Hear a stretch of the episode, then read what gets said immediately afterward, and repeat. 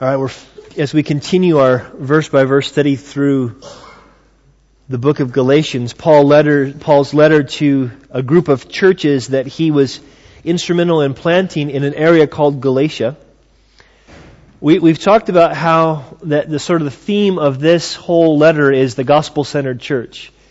And we've been seeing, as we've been unfolding this, just uh, what that means. What does a gospel-centered church look like? And so today we're talking about the gospel and righteousness. And righteousness is one of those sort of ten dollar words, right? You know, it's it's a big word. It's it's a it's a loaded word. It's a word that means different things to different people. And so when we talk about righteousness, when Paul in verse 6 of chapter 3, in quoting Genesis 15, 6, when he talks about that God accounted to Abraham, uh, accounted to Abraham righteousness, what does he mean by righteousness? What's that word mean? Well, we have to understand that when we talk about something being righteous, we're talking about, first and foremost, righteous describing an attribute of God. And it's that, that attribute of God that, that means that all that He does, He does right. Whatever God does is right.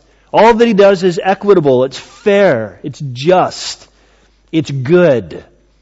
And so when we talk about righteous, we talk, we're talking about the actions of God that display the character of God. The psalmist said this in Psalm 11 verse 7. It said, For the Lord is righteous. He loves righteousness and he, his countenance beholds the upright, or you could say the righteous. And so when we talk about righteousness, we're talking about that which is part of the character of God or the attributes of God, His right actions that are demonstrated, that are demonstrating His right character. When we talk about righteousness, we're talking about that which conforms to His righteous character. And so you see in the Old Testament that the Old Testament is, is brought forth, the law of God was brought forth, is that which sort of dictates what the righteousness of God is. What does God consider right behavior? What's right in God's eyes? And so we look at, say, the moral law, the Ten Commandments, and we see what's right in God's eyes is that we don't kill. What's right in God's eyes is that we don't steal. What's right in God's eyes is that we honor our mother and father. What's right in God's eyes is that we worship Him and Him alone. What's right in God's eyes is that we have, we, we make no false image of God, either, either in our minds or with our hands. So that's what's right in God's eyes. So in a sense, the moral law is meant to reflect the righteousness of God. So when we're talking about righteousness, we're not just talking about something casual, nor are we talking about just rules and regulations. We're talking about that which flows from the person of God Himself. And it's important that we understand that. Because all of us, to varying degrees, have our own definition of righteousness. If you've never stepped foot in church before today, you have an idea of what righteousness is, what is right and what is wrong. Even if you believe that that's all relative, that whatever is right is right for you and it could be wrong for somebody else, you still have a measurement of righteousness. Now, more than that, the Bible also talks about righteousness, or the person who is righteous is the person who's not just conforming to a moral code, but a person who is, in, in, in understanding and recognizing the righteousness of God, is walking in right relationship to God. So when the Bible talks about relationship, or, or, I'm sorry, when the Bible talks about righteousness, it's talking about those who walk in right relationship with God, recognizing Him as a righteous God. Now, here's the thing. Because God is, whether we believe in Him or not, whether we love Him or not, because God is, all of us in one sense have a relationship to Him. In the same way, if you might not have ever known your earthly father, Uh, you, you may have never met the man, but the bottom line is you have a relationship with him in the fact that he provided the genetic information for you to be created. The fact that you, that he, you, you came from his loin, so to speak, means that you have a relationship with him. You don't have a good relationship with him. You don't have a personal relationship with him, but you are related to him in some way. And we have to get that through our heads. It's not as if when we talk about a relationship with God that we're talking about just that which makes us feel good or, some idea about God being a father figure which comforts us. We're talking about God who is and how we relate to Him. So we all have a relationship with God, every single one of us, but here's the deal, not all of us have a right relationship with God. Not all of us are righteous. Not all of us are relating to God in a way that God says that's righteous in my sight. And so what's happening here is Paul is going to deal with this. Now he's going to deal with this because when he had gone to Galatia, that area and to the different cities in Galatia, and he had preached Jesus to these people, he had preached Jesus as the way to know their creator God. And these people were pagans. These people weren't, weren't those who were, you know, sort of trying to worship the God of the Bible through Judaism. Uh, these guys were Gentiles. They were pagans. They were worshiping probably trees and spirits of trees and, and animals and all kinds of different ideas. Probably some, some had some ideas about, uh, about the gods that were, were Greek in nature. And basically these guys didn't have an idea of the true creator God in the way that Jews do, in the way that we even do. And so when Paul preached Jesus to these guys, he said, listen, this is how you know God. This is how you're in a right relationship with God. It can only happen through Jesus. But what happened in Galatia? Remember? The whole reason he had to write this letter? Is after Paul preached the gospel, after Paul preached Jesus to these guys, these false preachers came in, these guys that we call Judaizers. And when they came in, they came in, oh, that's good, you believe in Jesus, well done, that's great, we think he's the Messiah, and you should believe in him, but you also need to be Jewish. You need to be circumcised. That's the, that's the sign of the covenant that you're right with God. And you know, you, you also need to keep the moral law of God. You need to keep the Ten Commandments. You need to keep the ceremonial law of God. You need to keep the civil laws of God. Best you can. You gotta do that. You gotta make sure that the sacrifices are still taking place. I mean, okay, yeah, Jesus died, but you know, that wasn't really quite enough. And so Paul had to write this letter. Now at the heart of the issue is just this. It's about righteousness. It's about how does an individual have a right relationship with God. That's how big this issue is. It's bigger than just how are we going to do church or what culture are we a part of or how do we relate to the culture that we're in. This has to do with how is a person right with God. It's probably the biggest gospel issue. You might say it's the gospel truth of the gospel truth. Now, it's important to recognize as well, as the psalmist said in, one, in Psalm 145, that the, the righteousness of God is not his only attribute. The psalmist says, The Lord is righteous in all his ways, gracious in all his works. The Lord is near to all who call upon him, to all who call upon him in truth. And that last part, verse 18, is going to be crucial for later on. Now we see when Paul starts this section off, he, he's, if you remember last, last week, we ended in, in, in verse uh, 21 of chapter 2, where Paul says, I don't set aside or frustrate the grace of God, for if righteousness comes through the law, then Christ died in vain. And so he sort of ends one idea or, or sort of has this idea of, hey, Christ died in vain if you can be right with God by your works. And then he goes in to say, man, you Galatians, how stupid can you be? Now, the word foolish here, there's, there's two words for that sort of in, in, in, the original language. One means, one's where we get the English word moron, which means you're not too bright, you know, you're not the sharpest tool in the shed, you know what I'm talking about? That's one rule. And there's another rule, or another word, that, uh, that means that basically, it's not that you don't have the capacity to think, but you're just not using your brain. You're just not using your brain. That's the word he uses here when he says, Oh foolish Galatians, or when he says in verse 3, Are you so foolish? He's like going, he's saying, guys, are you not using your brain? Are you not thinking about these things?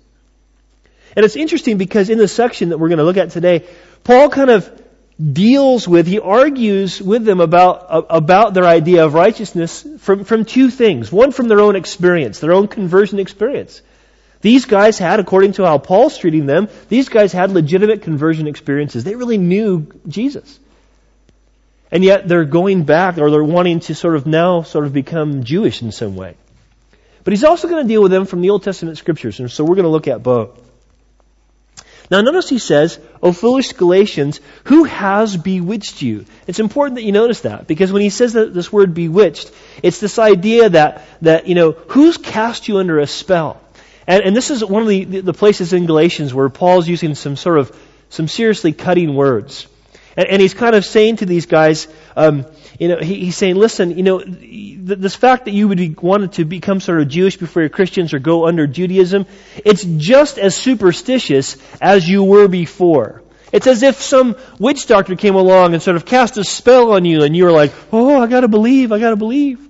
We watched this really silly movie last night as a family called Planet 51, and it's about you know uh, you know like an astronaut going to an alien planet, and they're all afraid of him as if we would be afraid of aliens. And and the, part of the part of the sort of plot that happens is they convince themselves that the aliens can control their minds. And so this astronaut kind of says, "Oh, I'm controlling you," and they're like, "Oh, that he's controlling me now." And they've convinced themselves they can be controlled. They're just sort of so superstitious of what aliens might be, they convince themselves they're going to be controlled. In a sense, that's what what he's saying here. And it says Paul's going, "Who's mind controlling you?" You know, who's bewitching you? Are, are you guys really that stupid? Are you really that gullible, basically, that you'd be sucked into this? And the first thing he brings up, the first thing he talks about their experience is this. In verse 1, he says, you know, that you would not obey the truth before whose eyes Jesus Christ was clearly portrayed among you as crucified. Now what we're going to see in this first section, the first four verses, is Paul asking these sort of rhetorical questions about what they experienced when he preached the gospel to them. And the first thing he sort of brings up is this reality that, hey, when I was with you, didn't I preach the gospel? Didn't I preach Jesus Christ crucified to you? And these rhetorical questions kind of expose the fact that these guys were, these, these people in Galatia, were not thinking through the issue and just sort of taking at face value what the Judaizers were saying and, and were basically believing something foolish. So we're going to end this first section in, in, in four verses. We're going to look at basically what I'm going to call four foolish beliefs. And the first foolish belief that these guys sort of were, were getting sucked into was this idea that Christ's crucifixion isn't enough. Oh, it wasn't enough. Okay, yeah, we know Jesus was crucified. We understand that happened historically and we believe he was the Messiah, but that really wasn't enough to pay for our sin. That's interesting because when you read the Gospels, Matthew, Mark, Luke, and John, just think about it. You guys who just even have the most basic understanding of the Gospels, how much time does each author spend on the death of Jesus? Not just the fact that he did die, but in detail how he died. His, his, his betrayal, his arrest, his crucifixion. There's much given to how he would die. All throughout the Gospels, you see over and over again Jesus predicting his own death. The focus, the pinnacle of each of the four Gospels is the death of Jesus. Paul, when he went to, to Corinth and he preached the gospel, he said, I don't want to know anything among you except Jesus Christ and Him crucified. Jesus, when he was on the cross, after being on the cross for over three hours, after the Gospels record that there was three hours of darkness when, by which we, we believe that God was pouring out His wrath, because it was a supernatural darkness the, the, the, the Gospels teach. It says after that three hours of darkness, Jesus uttered these three words, at least three words in English, it's in our English Bibles, but one word in Greek. The one word is tetelestai. In English it is, it is finished. Literally, it's paid in full. He said that after, right, right before he gave up the ghost. Now, the Bible says this. Paul said this in 1 Corinthians 1.18. For the message of the cross is foolishness to those who are perishing. But to us who are being saved, it is the power of God. You see, guys, the, it, it's, it's foolishness to us to think one guy could pay for our sins if we're really not being saved. We really don't see our need to be saved or we think somehow we can save ourselves. This idea that Jesus, one man's death, can pay for all of our sins, that seems like foolishness. But to those of us who are being saved, to those of us who know how much we need to be saved, to us it's the power of God. You see, this idea that, that was, was sort of coming into the churches in Galatia through the Judaizers that Christ's cross wasn't enough, Paul says, how stupid can you be? If Christ's death wasn't enough, then he died in vain. If you can somehow add to it, then what was the point of it? It's amazing how clever false teachers can become with this kind of stuff. You know, Jehovah's Witnesses, if you ask them, do you believe Jesus died for your sins? They'll say, oh, definitely. Uh, I, I couldn't be right with God unless Jesus died for my sins. Well, that sounds like the gospel, doesn't it? except for what they believe is, well, what Jesus' death did is it sort of just even the, the balances. It kind of brought us back to square one. So from now on, as long as we go door to door and do the things we're supposed to do and fulfill the law, blah blah, do all that the Watchtower organization tells us to do, then maybe we'll get to spend a thousand years on earth.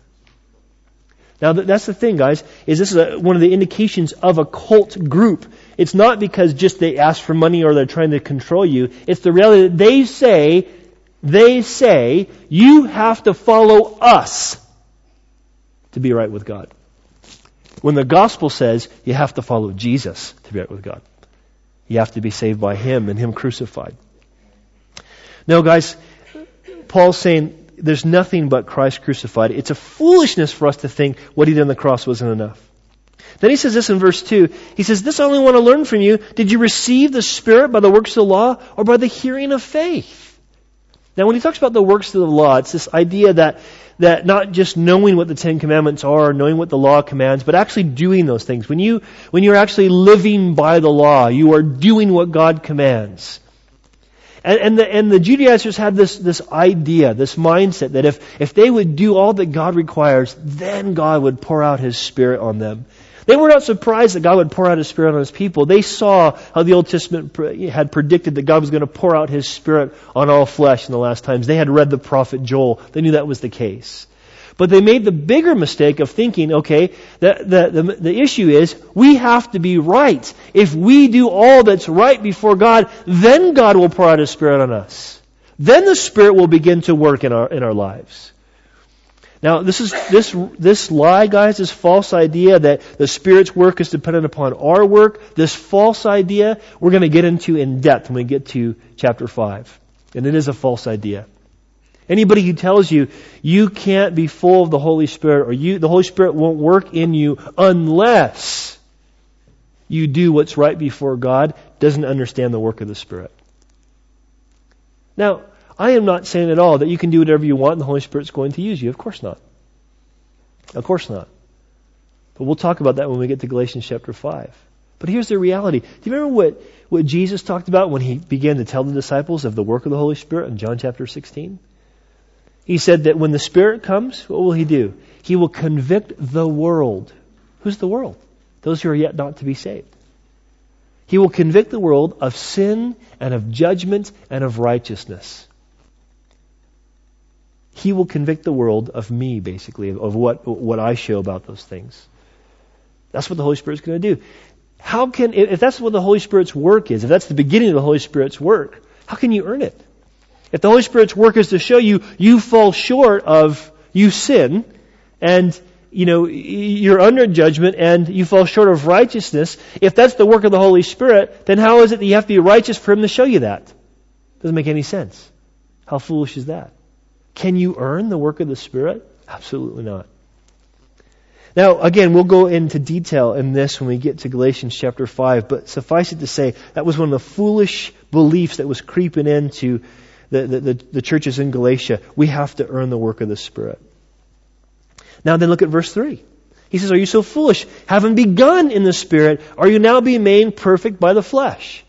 So it's almost like Paul's presupposing the idea, okay, okay, you're right, you're right. We, we can't earn the work of the Spirit, but he starts the process and we finish it. Sort of like the JW say. He, he starts the process and we finish it. Is that what the Bible says?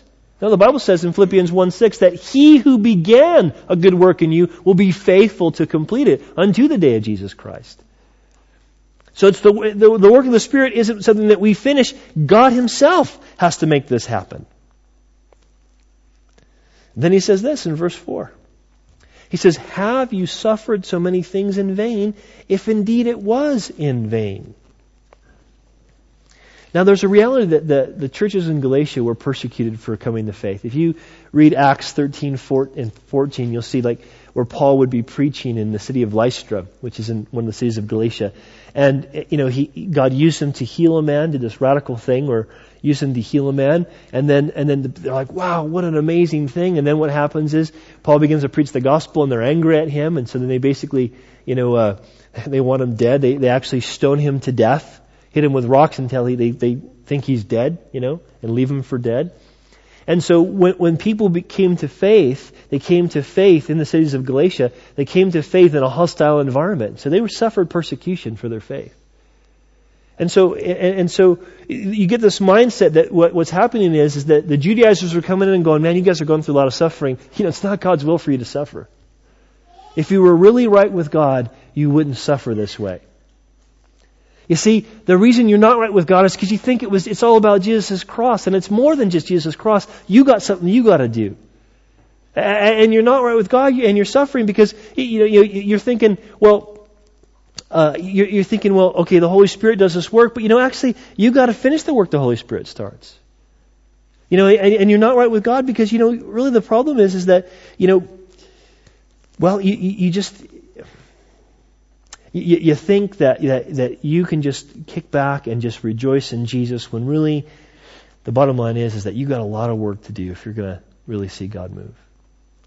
And the Judaizers came in and they burdened these guys to the place they just thought, oh wow, we are going through a hard time. We really want that hard time to cease. Maybe if we act Jewish, the Jewish people won't pick on us. And maybe if we start just going to the, to, to the, the synagogues, then the Romans won't pick on us because that's a, it's a legal religion. It's, it's legal to be Jewish in the Roman Empire. And maybe if we stop talking about Jesus being the only way to everybody and just kind of keep this to ourselves, then maybe the, the Greek culture won't pick on us. Maybe suffering will stop. One of the reasons, guys, often that false teachings creep into churches and movements is because we don't want to be persecuted anymore. We're sick of everybody calling us, they're treating us like we're the odd ones out. Now, I'll, I'll be the first to say it's very difficult to be the odd one out. It's really hard to feel like, you know, you're trying to stand up for something and everybody thinks you're a nutcase. It's really hard.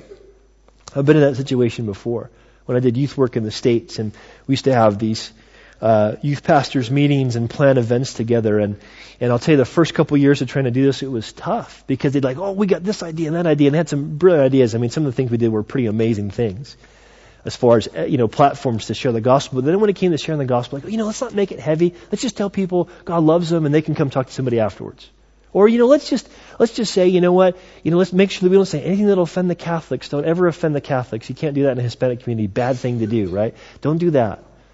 And it was always like, guys, listen, I know where you're coming from, but if we don't share the gospel, what's the point of having the event? If we get a thousand kids to show up and they don't hear about the, the, who Jesus really is and the fact that righteousness with God only comes through Him, what's the point? And it was like, they're always like, you're always Mr. Bible, Mr. Jesus all the time. Always on my case about it. And you know, I wasn't like I was going, I'll stand for God, I'm not afraid. I'd go, well, you know, let me pray about it. I'd go back and go, oh Lord, am I just being an idiot? Am I being a Pharisee? Because they'd call me a Pharisee. And I'm like, no, I'm not being a Pharisee. I just want to stand up for, I just want Jesus to be preached. It's just the opposite. I don't want to be a Pharisee. I want this to be about Jesus. It was, it took a couple years, man, of fighting, and it took, actually, it took another brother coming in who believed the same thing that we could say, no, man, we have to either unify the gospel or there's no unity. And then we could unify around the gospel, and then we saw God do some pretty radical things. But the bottom line is this, guys. It's not easy. It's not easy when you're, you're wanting to, to, to continue to proclaim what you first believed. That salvation, your salvation, is by grace alone, through faith alone, in Christ alone, and you know you can't add from that, and you know you can't take away from that. When people start going, nah, I don't know, man, I think you're off with that. Especially other religious people, man, is it hard to stand. And yet, Paul, in asking these questions to these guys, is saying, listen, guys, I'm not talking to you about theoretical issues. You heard Christ crucified. In fact, when he says in verse 1 about who was betrayed before, or, or uh, sorry, portrayed before you, it's the idea that I put it on a billboard. Paul says, I painted such a, a, picture through my preaching that you saw the nails in his hands and the nails in his feet and the hole in his side. You heard him say, it is finished. These guys didn't actually witness Christ crucified, but Paul's saying, I preached him so clear to you, you couldn't deny that's the fact. Paul's saying, you, we saw the Holy Spirit work among you. He mentions miracles in verse 5. He says, we saw God do radical things, confirming the word with signs and wonders following. Just what Jesus said would happen in Mark 16. We saw the Holy Spirit's work among you. We saw you blessed and freed and relating to God rightly. What happened? What happened is you started believing these stupid ideas that came from these Judaizers. Guys, listen. I think the Spirit of God would say to us, Hey, servants church, are you so foolish? Are you so foolish? You've begun in the Spirit. You, you've, you've known that it's got to be about Jesus. It's always about Jesus. It's always going to be about Jesus. We're saved by Jesus and for Jesus. We know God because of Jesus. We relate to God through Jesus. Are you so foolish? Are we so foolish we think, yeah, you know, it's about Jesus, but you know, what about this? And maybe we need that. Maybe if we can get that. No.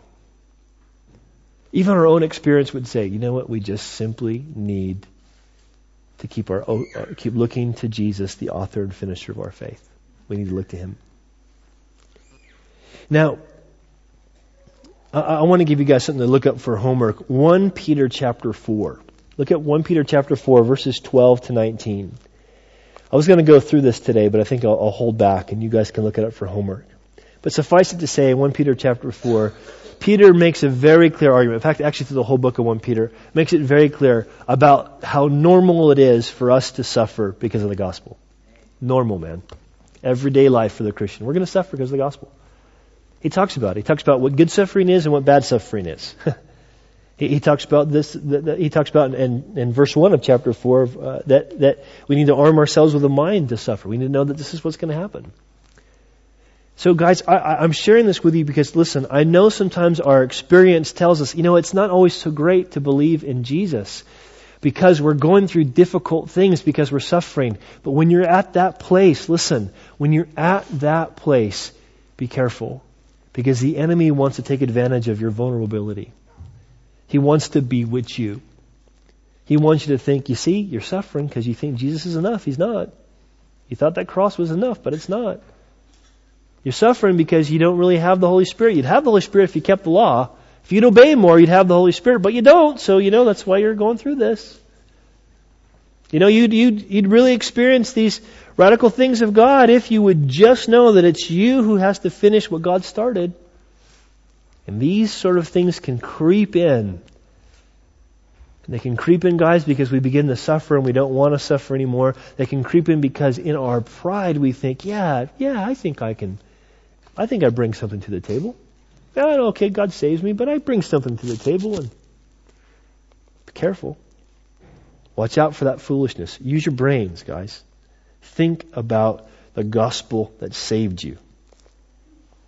Now, Paul then switches gears and he goes from just talking about their experience to talking about the scripture. He says in verse, in verse 5, he says this, Therefore, he who supplied the Spirit to you and works miracles among you, does he do it? Notice he says it's an ongoing thing. Does he do it by the works of the law or by the hearing of faith? Just as Abraham believed God and it was accounted to him for righteousness. Now, in the first section I talked about four sort of foolish beliefs. You know, in case you were taking notes and you didn't get these, here's the four foolish beliefs. Christ crucified isn't enough. Foolish belief. The Spirit's work is dependent upon our own work. Foolish belief. We need to finish what God start, what God's Spirit starts. Foolish belief. Suffering means you're not really right with God. Foolish belief. Those are foolish beliefs that the enemy wants to bring in. Now, in what he says in this last section, I'm going to bring out, I want to bring out to you guys three truths that set you free f- three liberating truths that are really important for us to grasp. First, he says this. He says, in, in talking about the work that God had done among them, he uses the most famous, you might even say the most popular Old Testament figure to the Jews, Abraham. If you remember in John chapter 8, that the Jews who were attacking Jesus, coming against Jesus and confronting Jesus, were, were, were using, were, they were playing dirty. And they said, we have Abraham as our father. We're not really sure who your father is. And when they said we have Abraham as their father, they were basically betraying this reality that they believed because they were physical descendants of Abraham, that made them right with God. Do you guys realize there's a, there's a quote unquote Christian denomination that actually believes that, but in the sense of those who have been saved. In a sense, that's what the closed brethren believe. They believe you actually have to be born into the church. You have to actually be born in. You have to be sort of somehow related to somebody in the church. That's the way it has to be. So no one's allowed, invited to their church unless they, you know, they've already been saved as, as, as far as they're concerned. The people actually believe that. It's crazy, but they believe that. That's closed brethren, by the way. The open brethren are different. They, they're some lovely people in the open brethren. Closed brethren, not so good. but the reality is this. Eh, these, these Judaizers had that idea. Hey, we're the, we're the sons of Abraham. And because we're physical descendants of Abraham, that makes us right with God. And yet the interesting thing about Abraham is Abraham was way before the law even came. They're telling these Gentiles, you have to, if you want to be a son of Abraham, you have to keep the law, forgetting that Abraham was several hundred years before the law was even given. Now I want you to keep your, your thumb in Galatians and turn back a few books to Romans chapter 4. We're going to go back and forth to Romans 4 over the next few minutes as we finish this section. Romans 4. So in Galatians, go back towards the front of your Bible. You got 2 Corinthians, then 1 Corinthians, then Romans. Romans chapter 4, starting at verse 1.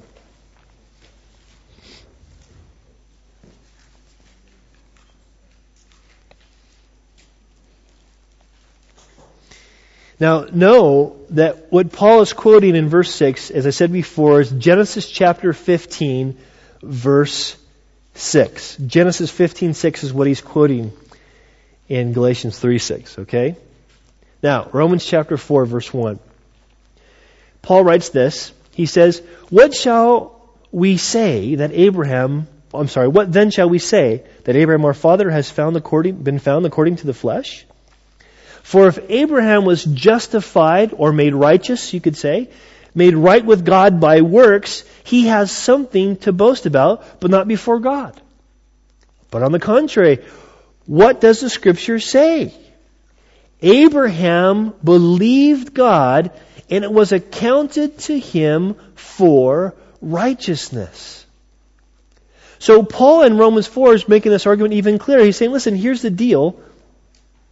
If we say Abraham was right with God because of the works that he did, if we say that, then Abraham can boast and say, God owes me something because I was good and I did what I was supposed to do. So God owes me something. He made me a promise to, to give me this child when I couldn't have a child and he's done that. You know why? Because I'm good and I'm doing what I'm supposed to do. He could boast. That's why it says in verse 4, Now to him who works, the wages are not counted as grace, but as debt. Do you understand the point that Paul's making? Paul's basically saying this. Faith is saying, God, I believe in your grace, or I believe that you've given me something. You've given me a free gift. Grace is God's favor, God's unmerited favor, God's undeserved favor. Faith says, God, you've given me this free gift. That's faith. It's that faith that Paul says both in Galatians 3 and Romans 4 that, that Abraham exercised, and God says, for that I account you as righteous. Now, what about works? What if he was saying, hey, I've done these good things? Well, when it's works, it's not faith and it's not grace. When it's works, it's debt. In other words, he says, now to him who works, the wages are not counted as grace, but as debt. In other words, instead of the attitude of, God's given me this free gift of righteousness, of a right relationship with him, instead it's like, God owes me a right relationship with him. God owes me this. It's my wages. He's indebted to me. Guys, get it through your head once and for all. God will never, ever indebted himself to anybody. He cannot be indebted to anybody. It's impossible for God to be indebted to anybody. And when we make the mistake of thinking, well, yeah, the, the, cross was good, but not quite enough, or, yeah, I need the Holy Spirit, so if I just do good, then God will owe me the Holy Spirit.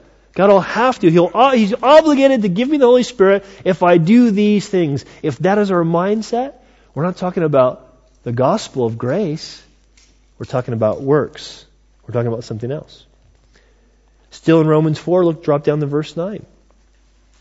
Remember how I said that this verse that he quotes, both in Romans 4 and in Galatians 3, was Genesis 15:6. Well, listen to verse 9 of chapter 4. He says this, Does this blessedness then come upon the circumcised only or upon the uncircumcised also? Now remember the Judaizers in Galatians. What's the deal? They're saying, listen, if you want to be a Christian, you got to be a Jew first, and that includes being circumcised. Okay? So Paul's bringing up this sort of issue even to the church in Rome. He says, For I say that the faith was accounted to Abraham for righteousness. How then was it accounted? While he was circumcised or uncircumcised? Not while circumcised, but while uncircumcised. Now here's the, the reality. God at a certain time did tell Abraham, Abraham, I want you as a son of the covenant to be circumcised. Abraham did that. But that was Genesis chapter 17. When did God declare Abraham righteous? Genesis chapter 15. Not just two chapters, but almost a decade before. Declared him as righteous. See, the point is this. The point is not about, hey, circumcision's bad, don't do that thing. The point is, when we start having this mindset that says, I have to do this thing to get right with God. I have to make this thing happen to be right with God. We're not understanding or relating to God by the grace of the gospel. If righteousness comes from the works of the law, then God owes us a right relationship if we fulfill the law. But if righteousness only comes through the grace given at Jesus, it's a free gift. You can't add to it, you can't take away from it. Now, go, keeping your finger in Romans 4, because we will go back to there in a minute, go back to Galatians 3. Galatians 3. Now, this is a liberating truth, guys. Abraham was righteous before the law was ever given. You know what that means? That God can declare a person righteous and it has absolutely nothing to do with the works of the law. Nothing to do with it. That's good news, man. That's good news because when someone wants to come and say, we still have to keep the law. Hey bro, you know, it's good that you believe in Jesus, but the Sabbath really is Friday night to Saturday night. And so if you're not fellowshipping on the Sabbath, you're breaking the law of God. You're not really right with God. They're adding to the gospel. They're adding to the gospel because the gospel's got nothing to do with the law of God in the sense that it's not it's not believing in Jesus plus fulfilling the law of God. Now, moving moving forward in verse 7 it says therefore know that only those who are of faith are the sons of Abraham. Look what he says in verse 8. And the scripture foreseeing that God would justify the Gentiles by faith that, listen, that God would look at Gentiles and say, You are right with me. Look at people who had nothing to do with the law whatsoever and say, You are right with me. Paul says the scripture foresaw that when it says this to Abraham. Okay? When it preached the gospel to Abraham before and saying, In you all the nations shall be blessed. And that's actually Genesis 12. In you all the nations shall be blessed. Guys, listen, this brings another liberating truth. Listen. Not only is, is our salvation, is our right place with God, have nothing to do with us keeping the law, but listen, anybody, listen, anybody can be in a right relationship with God. It has, it has nothing to do with your ethnicity, has nothing to do with your culture, has nothing to do with your genealogy.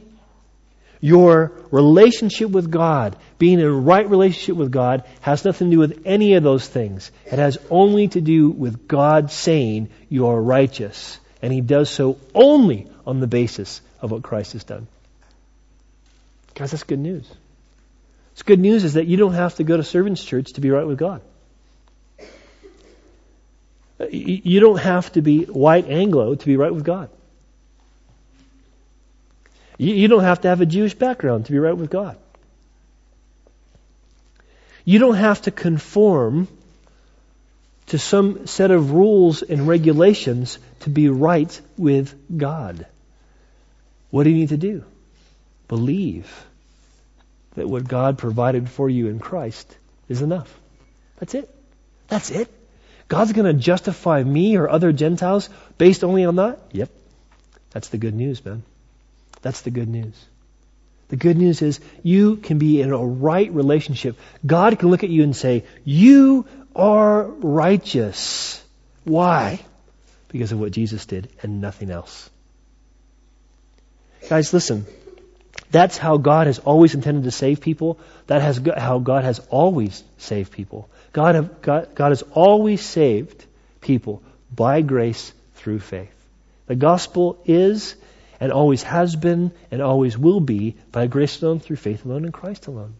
Any addition to it, it's a false gospel and foolishness. Now, lastly, he goes on to say this. Oh, wait, let me read this before, before I, I move on to the next one. In John chapter 1, Jesus said, or John writes this, he says, But as many as received him, speaking of Christ, to them he gave the right to become the children of God, to those who believe in his name, who were born not of blood, nor of the will of the flesh, nor of the will of man, but of God. I think it's important at this, at this point that we make something really clear. Believing is bigger than just choosing or verbalizing that you accept certain criteria. It's bigger than that. Believing is, righteousness is, being in a right relationship with God, which means what you're doing is you're choosing to trust in the name of Jesus. You're choosing to trust in the character of Jesus, in the person of Jesus, in the work of Jesus to pay for your sins. You're choosing to trust. Interesting too that often throughout the Gospels, when it talks about the need to believe, when Jesus talked about believe, he didn't just say, whosoever believed in me will be saved. Whosoever believes as in a one point in time, but whoever so believeth is what it says in the Old King James. Whoever is believing in me. It's this idea of relating to God, continuing to relate to God simply by what He's provided in Jesus. Now, when, G, when John talks about this, he says, listen, he equates receiving him to believing in his name to this, what? Being born of God. And notice what he says in verse 13, a latter part of this, this, this scripture on the screen. He says that those who are born not of blood. In other words, not just a natural birth, not just being a physical descendant of Abraham, nor of the will of the flesh. In other words, not saying, okay, I'm going to work hard enough, and then God's going to say, okay, now you're my child. You've done enough, now you're my child. Not that, not the will of flesh. Nor of the will of man. And this is the one I think we have the hardest time with. Nobody chooses to be born of God. They choose to believe in Jesus and ask Him to save them. And God says yes to that every time. It's important to recognize that. You can't just say, you know, I, I, I want to be born again. Okay, I'm born again now. It doesn't work that way. It's not like God's a vending machine. You can say, okay, I'll have uh, some salvation and a filling of the Holy Spirit, and ooh, get the tongues. That'd be nice too. And you put in some money and you get what you want. It doesn't work that way. It doesn't work that way. You, by the work of the Spirit, come to realize I need a Savior. I'm not in right relationship with my God. And God, by His Spirit, says it's Jesus who bring, can bring you in that relationship with God. It's Jesus who died for your sins to put you in that right relationship with God. And you say, Oh God, I believe it. Save me. And God says, Yes. God births you into His family by His Spirit. It's not a, salvation is not a transaction. It's a transformation. It's not a transaction, man. I think one of the things that we've, we've fallen into in modern sort of evangelical circles is, okay, say this prayer and you'll be saved. You know, fill in this card and you'll be saved.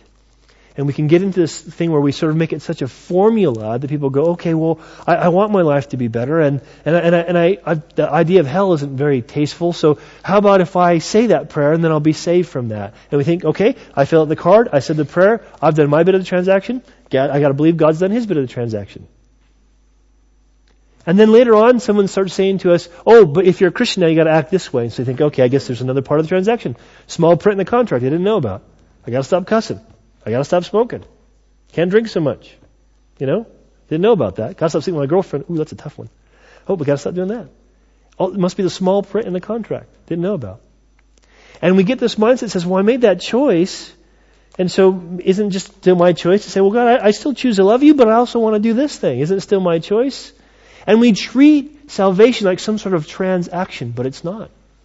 It's a transformation. It's a radical, supernatural thing that God has to do. Our part to play is just to simply respond to the work of the Spirit. When God says you need Jesus, you say, God, I need Jesus.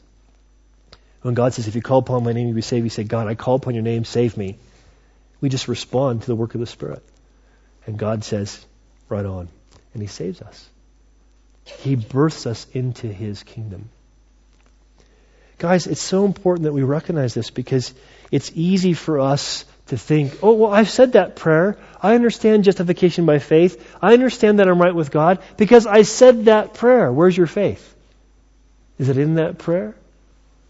Or is your faith in the finished work of Jesus and you believe, God, you've made me right with you? See the difference? The prayer doesn't make you right with Him. Church membership definitely don't make you right with Him. Jesus makes you right with Him. Do you understand? Now, this is great news, guys. It's great news because if we can't do it, then guess what? We can stop trying. Have you ever been in a situation that was so overwhelming, just thought, oh well. I mean, it's just, it's not, you're a place where you think, there's no way that I can possibly ever sort this out. There's no way. You've thought through it, you've stressed through it, you've dealt with it. There's no other way I can possibly do this. I can't figure this out. And you kind of go, huh, oh well. You just sort of almost have that peace, like, well, it's so beyond me. I guess something else is going to have to happen or it's not meant to be. You ever been in that situation? Guess what? That's how your salvation works. We have to get to the place where we go, man, I'll never be right with God. I'll never keep the rules enough. I'll never love enough. I'll never do enough stuff. I won't pray enough, read the Bible enough. I'll never be right with God by my works. God, I can't try anymore. It's not going to work. God says, now you're getting it. It ain't about you. It's about me. That's why you have this great phrase in the scripture salvation is of the Lord. Don't get me wrong, God has, he, He's created you for good works, and God has things that He wants us to do, but we don't do those things for salvation. We do those things because we are saved. We do those things because we want relationship with Him and, and with others, and we want others to have a relationship with Him. Now, now he goes on to say this in, in verse verse 9. He says, So then, those who are of faith are blessed with believing Abraham. How are they blessed? How was Abraham blessed? Go back to Romans 4 again. This time look at verse 5. Romans chapter 4, verse 5. Same sort of context, same context we just looked at, same thing Paul's trying to make it clear to those in Rome, as he did to those in Galatia, about the reality that justification comes through faith. Salvation, our, our relationship with God, our righteousness with God, only comes through faith in what Christ has provided for us. He says in verse 5 of chapter 4 of Romans, But to him who does not work, in other words, him who realizes, I can't do it anymore. It's not me, Lord. I don't have enough what it takes. I'll never have what it takes. Him who does not work, but believes on him who justifies the ungodly justifies the ungodly. Think about that for a second. That almost seems unjust. How can you justify the ungodly? How do you justify the ungodly? Except the price be paid at the cross of Christ. Nothing else makes sense. He who justifies the ungodly, listen, he trusts in, he trusts in him, he believes on him who justifies the ungodly. His faith is accounted for righteousness. That word accounted is so important. We'll come back to that in a second. He says, just as David also described the blessedness of the man to whom God imputes righteousness apart from works. And then he quotes David in Psalm 32 who says this, Blessed are those whose lawless deeds are forgiven and whose sins are covered. Blessed is the man to whom the Lord shall not impute sin.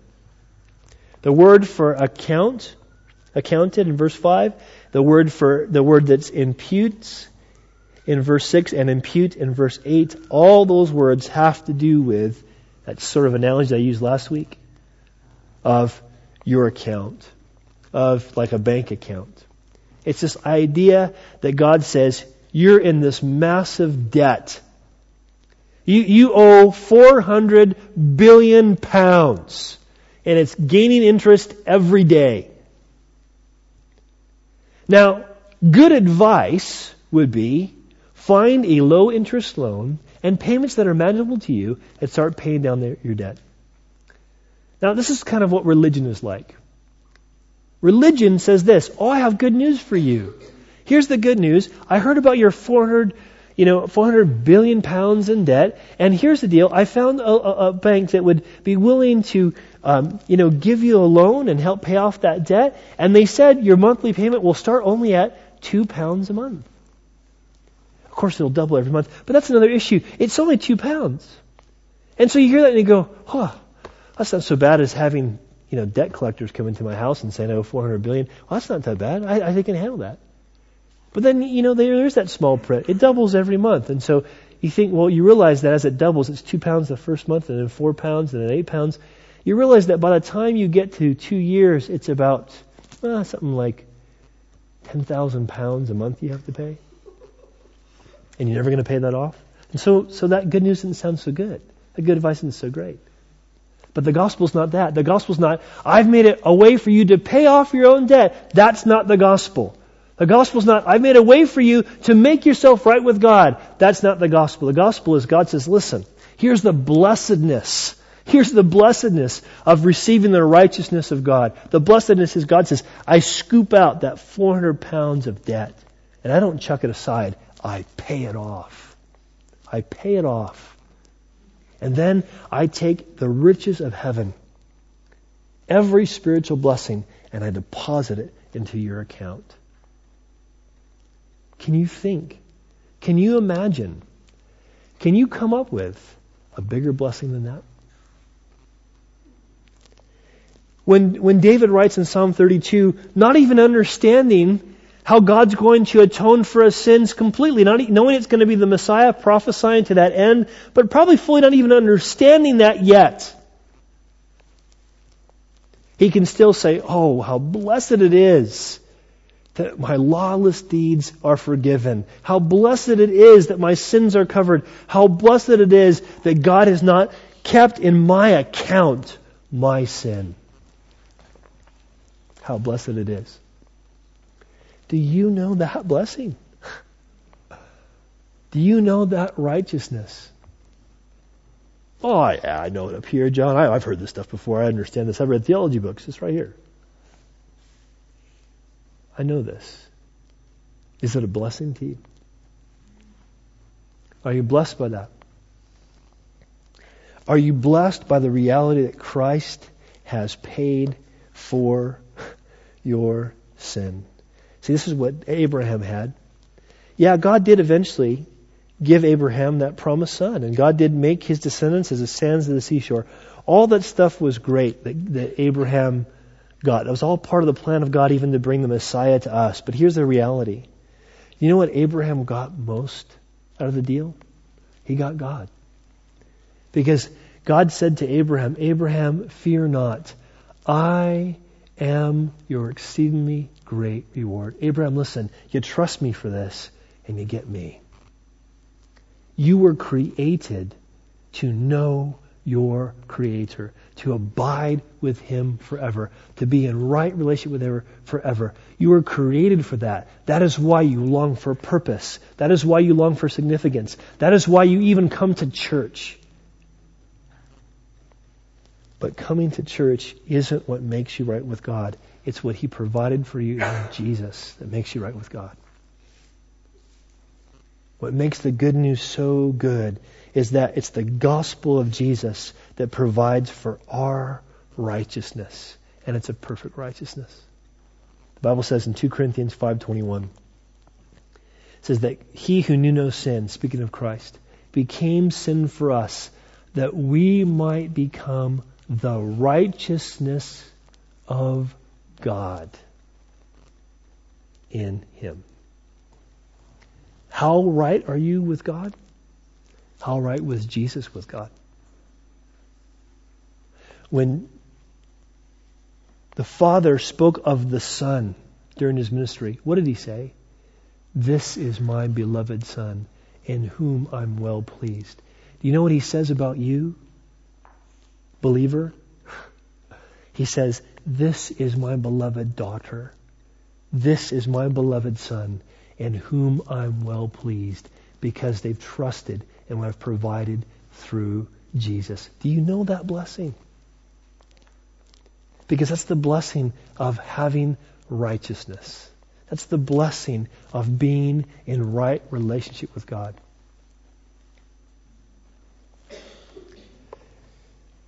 I'll close with this. The Bible says in Jeremiah 9:23, "Thus says the Lord: Let not the wise man glory in his wisdom, let not the mighty man glory in his might, let not the rich man glory in his riches." You know, this is what we look for for significance and value, isn't it? Oh, if I can just be smart enough, if I can just be strong enough, if I can just be wealthy enough, if I can do these things, then I'll be blessed. Then I can glory. No. God says, but let him who glories glory in this, that he understands and knows me, that I am the Lord, exercising loving kindness, judgment, and what? Righteousness in the earth. For in these I delight. The Lord delights in you being right with him. That's why he provided it for you. John Bunyan, who wrote Pilgrim's Progress, wrote this little poem. It's a great little poem. Run, John, run, the law commands, but gives him neither feet nor hands. Better news the gospel brings. It bids him fly and gives him wings. God says, be right with me. Here it is. Be righteous before me. Here it is. Come boldly before my throne of grace. Here it is. It's in Jesus. Let's not add to it. Let's not take from it. Let's just believe it.